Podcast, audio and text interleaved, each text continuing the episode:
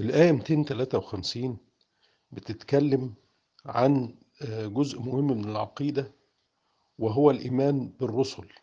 نحن مطالبون بالإيمان بالرسل وربنا سبحانه وتعالى آه، بيتكلم هنا في نقطة المفاضلة بينهم. فالمفاضلة إن ربنا فضل بعضهم على بعض في الدنيا بأن آه، في أخلاقهم وفي المعجزات اللي جات لهم و وفي الآخرة طبعا درجات.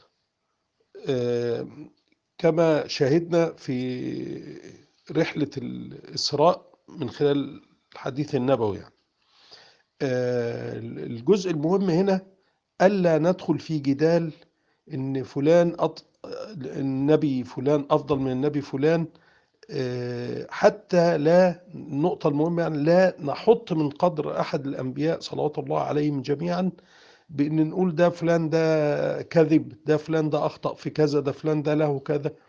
آه، ولكن آه، يعني نوقرهم ونجلهم جميعا.